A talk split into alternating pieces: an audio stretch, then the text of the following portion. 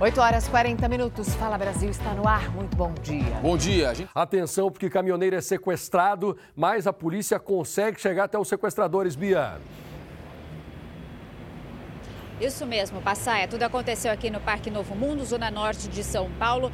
Dois homens de 21 e 28 anos abordaram um motorista aqui nessa avenida. O caminhão, esse aqui, ó, ele estava trafegando. Os criminosos colocaram obstáculos na via para ele ser obrigado a reduzir a velocidade. Quando ele reduziu, eles anunciaram o assalto, entraram no caminhão e aí fizeram um terrorismo com esse motorista, viu, Passaia? Pegaram os pertences, celular, dinheiro, ameaçaram com arma uma faca, só que eles não contaram que tinha uma viatura da polícia e os policiais desconfiaram, né, por ter três pessoas na cabine de um caminhão, deram ordem de parada, foi quando os criminosos tentaram sair correndo, mas não conseguiram fugir, não foram longe. Foram presos em flagrante e, levaram, e levados para o 39º Distrito Policial. O motorista teve os pertences recuperados, mas o susto foi muito grande, afinal os dois foram bastante, uh, eles foram bastante violentos o tempo todo ameaçando. Eu conversei com esse motorista de caminhão que não quis ser identificado. Vamos ouvi-lo, Passaia. Eu acho que eles iam me manter em cativeiro para querer resgate, alguma coisa, porque eu estava toda hora me ameaçando, falando que ia me matar. Que... Então, eles foram bem violentos, assim, verbalmente. Passageiros que passam pela estação da Barra Funda enfrentam cada situação difícil, além daquelas filas que são longas, de vagões lotados. Agora está faltando até banheiro, William Leite. E aí, como é que é essa história, meu amigo? Pois é. Está faltando banheiro porque os daqui da CPTM da Estação Palmeiras Barra Funda está, estão agora passando por uma reforma passar. E isso deve durar até novembro. 40 mil pessoas passam todos os dias aqui pela estação Barra Funda, tanto do metrô quanto da CPTM. E quem utiliza os trens da CPTM vai ter que procurar outro banheiro para poder utilizar, porque esse aqui deve ficar até novembro sendo reformado. Para acessibilidade, o piso, meio milhão de reais é o valor que deve ser destinado para essa reforma reforma. O contrato foi fechado com a companhia de trens eh, a CPTM e o governo, que é ligada ao governo do estado. Só que não tem uma outra opção. Quem quiser utilizar o banheiro tem que sair da estação para conseguir. E já que estamos falando de dor de cabeça, quem precisou utilizar a linha 3 hoje vermelha teve muita dor de cabeça do metrô, viu? Os nossos telespectadores mandaram vídeos mostrando as catracas que estavam bloqueadas. E a gente foi descobrir o que estava acontecendo. O metrô informou que a concessionária Enel, ela interrompeu o fornecimento de energia e isso acabou causando um impacto não só na estação Arthur Alvim, mas nas estações Guilhermina Esperança, também na Corinthians Itaquera e na Patriarca. Segundo o metrô, está tudo tranquilo neste momento, já voltou à normalidade, mas a dor de cabeça foi tremenda. E é por isso que a gente agradece os nossos telespectadores que ajudam a gente a mostrar o que acontece no transporte público da maior cidade cidade do Brasil, né, Passar? William, só uma pergunta para as coisas ficarem mais transparentes. O governo do estado, vamos falar um pouquinho melhor. Como é que pode, né? Meio bilhão para a construção de banheiros, uma coisa assim esquisita. Outra coisa importante, esse tempo todo que as obras é, durarem, nós não vamos ter banheiro ali então? É, é isso que a gente vai fazer com o povo? Você tem noção do problema para essas pessoas? Não é só dor de cabeça, não. Isso é dor de barriga, hein, William?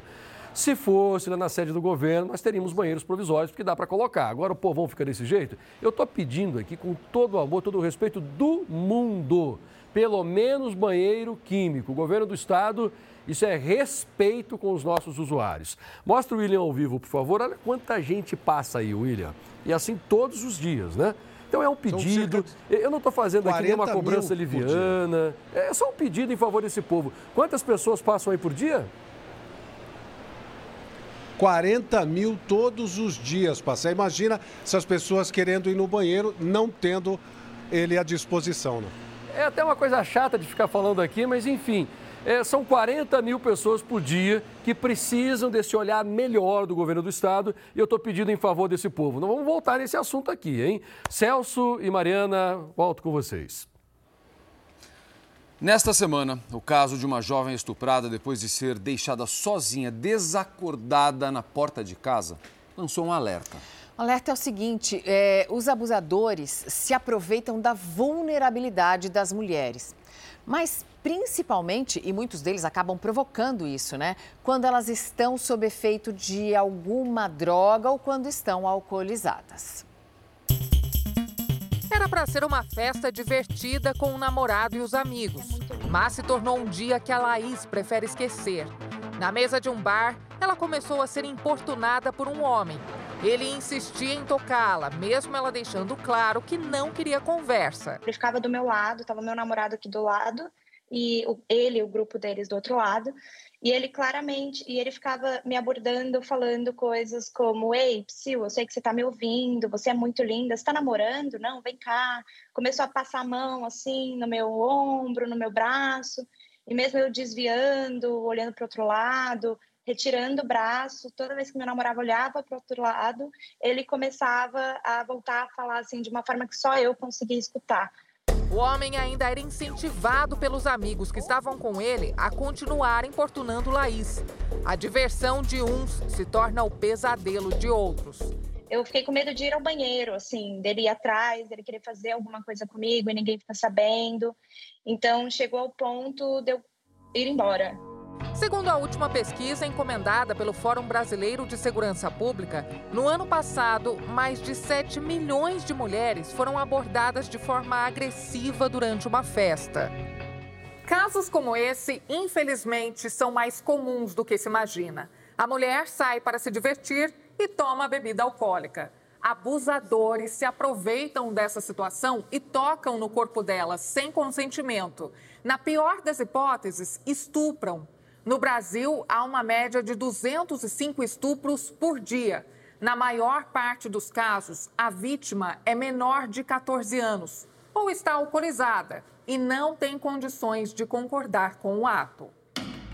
Foi o que aconteceu no caso da jovem em Belo Horizonte que foi estuprada enquanto estava desacordada.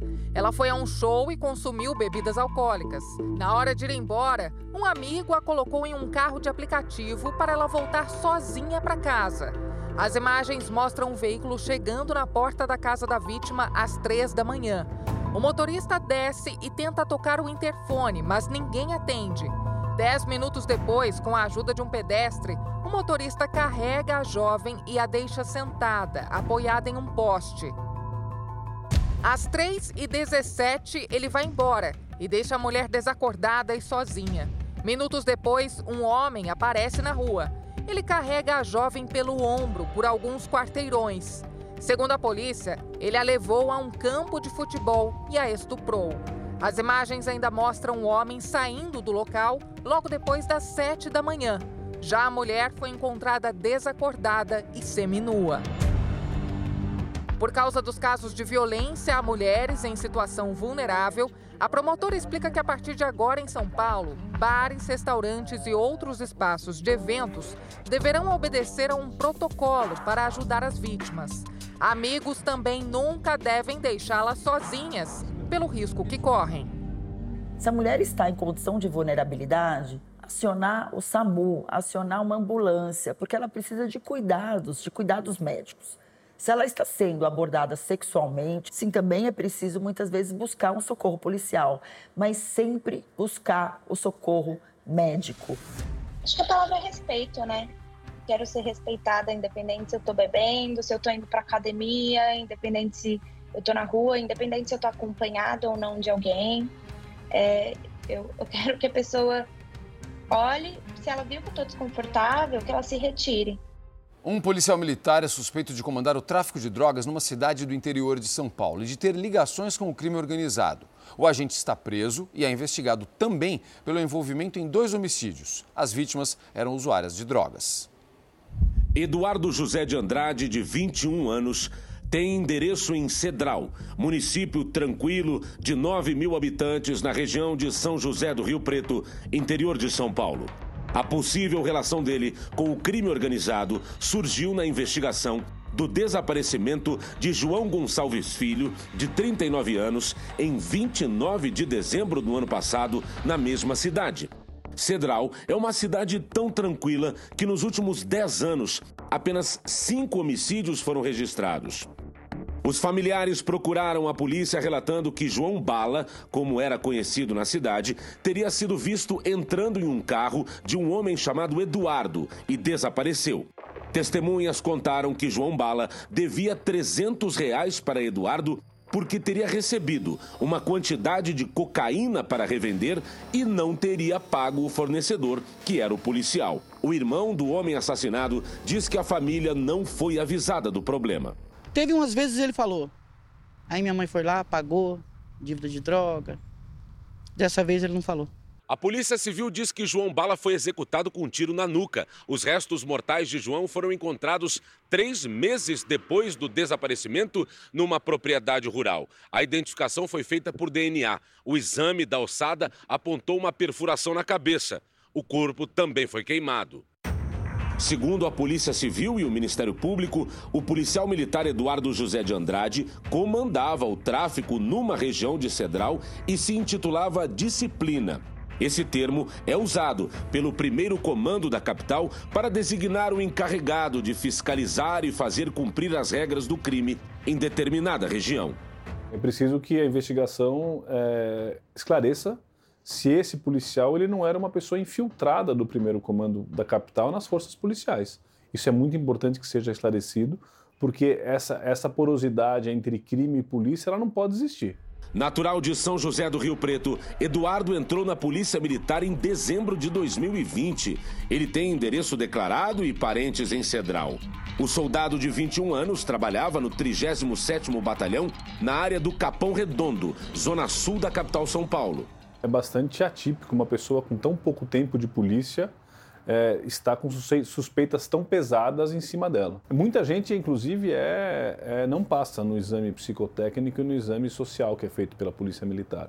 Mas esses controles precisam ser, precisam ser reforçados sempre. O policial militar está preso desde abril, aqui no presídio militar Romão Gomes, na zona norte de São Paulo. Eduardo foi denunciado pelo Ministério Público. Agora, a Polícia Civil investiga a suposta participação do PM em outro assassinato, também em 2022, de um usuário de drogas na mesma cidade de Cedral, no interior do estado. A defesa do PM diz que ele é inocente. A denúncia de tráfico de drogas veio fundamentada em testemunhos, depoimentos, não é uma apreensão de droga, uma apreensão de dinheiro, uma comprovação da traficância, do comércio ilegal de entorpecentes. E com relação ao homicídio, no curso do processo ele vai estar apresentando o álibi dele, vai estar apresentando aonde ele estava no momento e as provas de que ele não cometeu esse crime. A Secretaria da Segurança Pública de São Paulo informou que o PM Eduardo de Andrade responderá a processo administrativo exoneratório. E a Polícia Civil do Rio Grande do Sul faz agora cedo uma operação para prender nove criminosos. São suspeitos de fazerem parte de grupos organizados para roubar carros, motoristas de aplicativos, vários comércios. Essas investigações começaram há pelo menos seis meses. Todos os crimes sempre cometidos com uso de arma de fogo e a participação de pelo menos duas pessoas foram apurados até o momento 10 roubos de veículos e as prisões dos nove suspeitos já estão sendo feitas. O Ministério Público de São Paulo vai apurar se houve violação de direitos humanos durante a operação policial no litoral do estado. A Secretaria de Segurança Pública confirma a morte de 16 pessoas durante a Operação Escudo, que acontece depois da morte de Patrick Bastos Reis, policial militar da Rota. O Ministério Público de São Paulo informou que a decisão de acompanhar as investigações mais de perto é para garantir isenção e transparência nas apurações. Um promotor da capital foi designado pela Procuradoria-Geral e ficará exclusivamente na coleta de provas. As investigações vão esclarecer em que circunstância o soldado Patrick Reis foi morto e se, na sequência, houve excesso na ação dos policiais, que resultou na morte de 16 moradores da comunidade. O fato repercutiu na imprensa internacional. Apuradas as circunstâncias em que ocorreu esse evento, aí sim se buscar a responsabilização acaso tenha havido algum tipo de excesso. Denúncias das famílias de que algumas vítimas teriam sido retiradas de dentro de casa e torturadas por policiais antes de serem mortas também vão ser investigadas. A seriedade, a boa técnica, o trabalho sério, profissional, exige que se apure as circunstâncias em que o evento ocorreu, esquecendo-se da vida pregressa de cada um deles. Pouco importa naquele momento. O que importa é a recuperação da verdade e saber se houve ou não excesso naquela situação. Segundo o Ministério Público, um detalhe importantíssimo nas investigações pode apontar se houve ou não excesso de violência na ação dos policiais durante a operação as câmeras instaladas nos uniformes dos PMs. Os vídeos vão mostrar se realmente houve troca de tiros com os criminosos. Exames balísticos, exames técnico-periciais, ouvida das pessoas que estavam envolvidas, tanto os policiais que estavam na operação, quanto as pessoas que estavam assistindo ou de alguma forma tomaram conhecimento as imagens que podem ser recuperadas das câmeras de segurança que os policiais estão obrigados não é, a, a ostentar. Nessa quarta-feira, outro suspeito de envolvimento no ataque contra os PMs da Rota se apresentou na delegacia e foi preso. Já havia um mandado de prisão expedido contra Cauã Jazon da Silva, que foi levado para a cadeia. Ele é irmão de Erickson Davi da Silva, suspeito de ter atirado e matado o policial militar. Além dos dois, um terceiro suspeito já havia sido preso. Com as três prisões, a Polícia Civil encerrou as investigações sobre o assassinato do soldado Patrick. E ao longo dos últimos dias, o governador de São Paulo, Tarcísio de Freitas, tem dito que não há indícios de abusos cometidos pela polícia, mas que a ação será investigada. Uma quadrilha que aplicava o golpe do empréstimo consignado por todo o país foi presa no Rio de Janeiro e a polícia encontrou uma central telefônica de onde os criminosos enganavam as vítimas.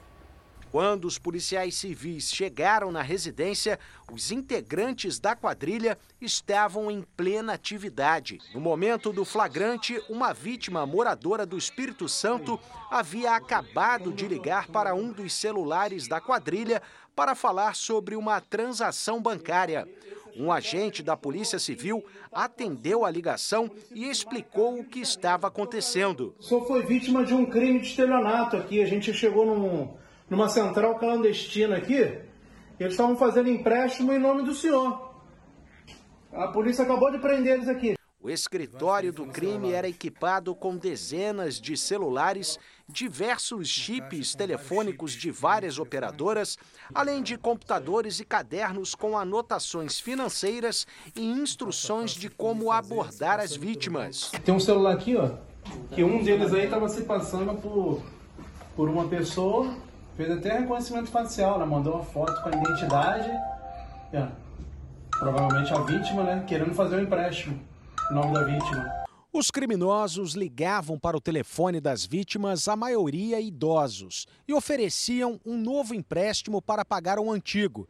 Elas acabavam acreditando e passavam os dados pessoais para os golpistas que retiravam o dinheiro das contas e transferiam via Pix para terceiros, que também faziam parte do esquema criminoso. A Polícia Civil estima que a quadrilha lucrava cerca de 200 mil reais por dia. Olha que notícia boa! Depois de 20 anos de pesquisas, os cientistas desenvolveram uma pílula que pode ser capaz de eliminar vários tipos de câncer. Pesquisadores americanos já fizeram testes iniciais em camundongos e os resultados foram promissores. A pílula ataca uma proteína específica associada à doença. Testes feitos em laboratório mostram que ela foi eficaz em matar células cancerígenas de mama, próstata, cérebro, ovário, colo de útero, pele e pulmão. E o melhor de tudo, sem danificar as células saudáveis. A próxima fase agora é o teste em humanos. E o ex-presidente dos Estados Unidos, Donald Trump, vai comparecer hoje à Justiça Federal de Washington para ser formalmente denunciado pelas acusações relacionadas à invasão ao Congresso americano em 2021. Vandrei Pereira, bom dia, amigo. Que horas isso deve acontecer? Zucatelli, bom dia, bom dia a todos. A expectativa é de que isso aconteça às quatro da tarde no horário de Washington, cinco da tarde no horário de Brasília além de ouvir formalmente né, todas as denúncias ali perante o juiz, Donald Trump também vai ter a chance de se declarar inocente ou culpado. A expectativa é de que ele negue as acusações e declare a sua inocência.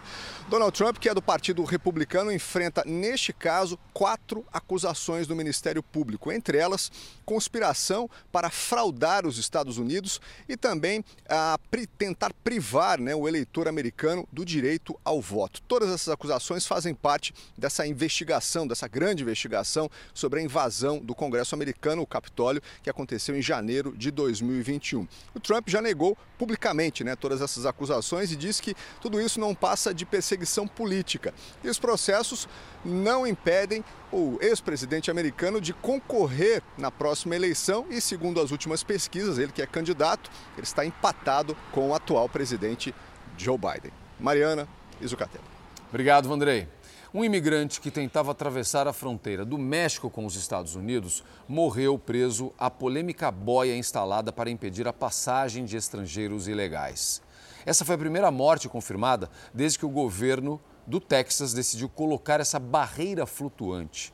Segundo as autoridades mexicanas, a vítima ficou presa em uma das boias. Lembrando que elas têm quase dois metros de diâmetro cada uma e todas são ligadas por arames farpados.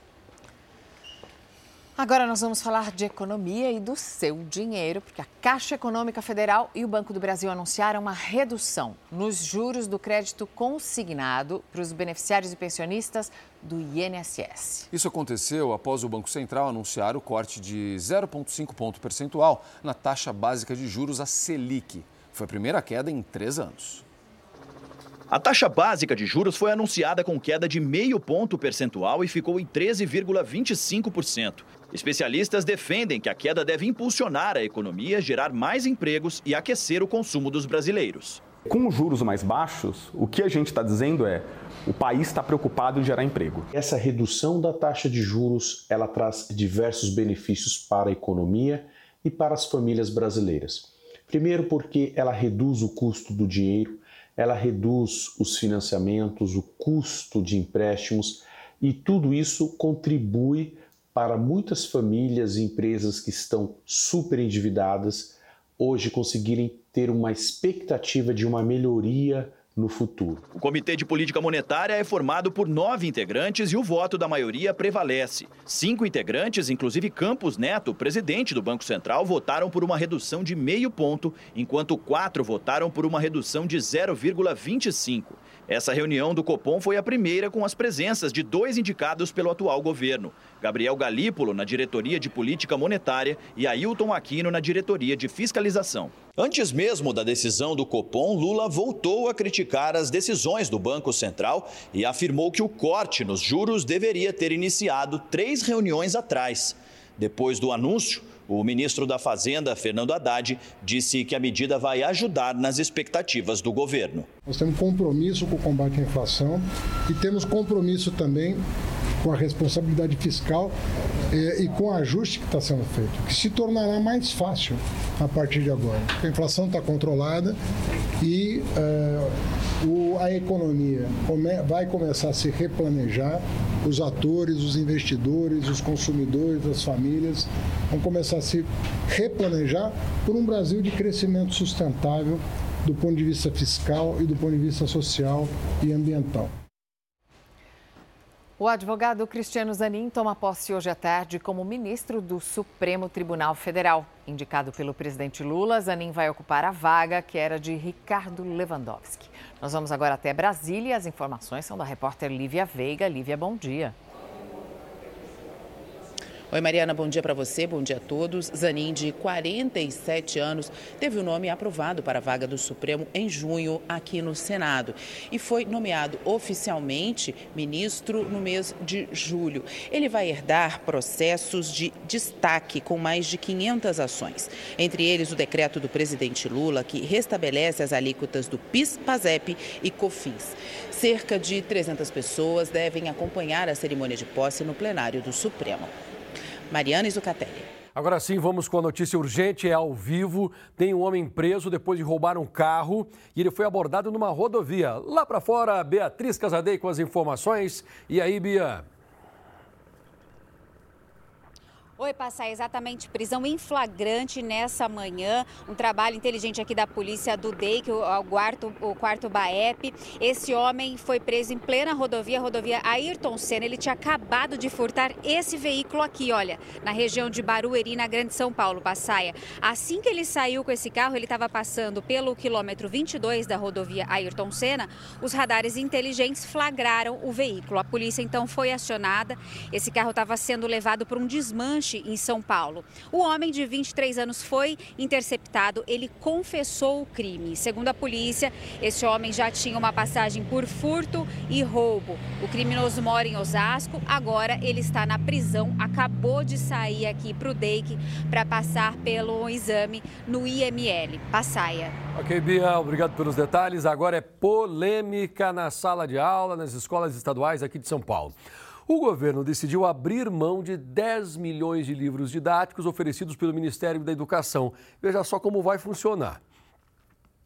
A ideia é que a partir do ano que vem, as escolas estaduais tenham material próprio e digital. Todo o ensino seria feito pelo computador para 100% dos alunos do fundamental a partir do sexto ano e para todos do ensino médio. O governo pretende comprar 60 mil computadores, doar aparelhos para alunos de baixa renda e instalar internet de alta velocidade nas escolas. Especialistas criticam o projeto.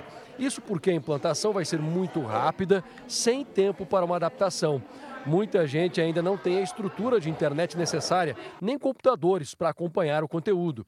Os livros educativos do MEC, que fazem parte do Programa Nacional de Livros Didáticos, têm a qualidade comprovada e são usados inclusive nos colégios particulares. Os críticos do projeto dizem que não há a mesma confiança em relação ao material digital que será reproduzido para as escolas estaduais. Questionado sobre o assunto, o secretário de Educação Renato Feder diz que o material passará pelo crivo de uma equipe especializada e os próprios professores ajudarão no trabalho. A substituição do livro físico a partir do sexto ano por livro digital no estado de São Paulo me parece muito perigosa do ponto de vista é, dos alunos e das suas famílias. O livro didático físico ele serve não apenas como um repositório daquilo que foi ensinado, mas também como um documento para que as próprias famílias e os alunos possam realizar procedimentos de estudo como revisão, como entender como um conteúdo se encadeia ao outro. É um recurso que já está carimbado pelo governo federal, então o governo do estado não está economizando nada ao optar pela é, não adesão ao Programa Nacional do Livro Didático. O que o governo está fazendo é gastar em dobro ao produzir o seu próprio material. Olha, não dá para brincar com a educação das nossas crianças. Uma excelente véspera de sexta-feira para vocês, uma abençoada quinta-feira. Beijos, bom descanso e até amanhã, se Deus quiser.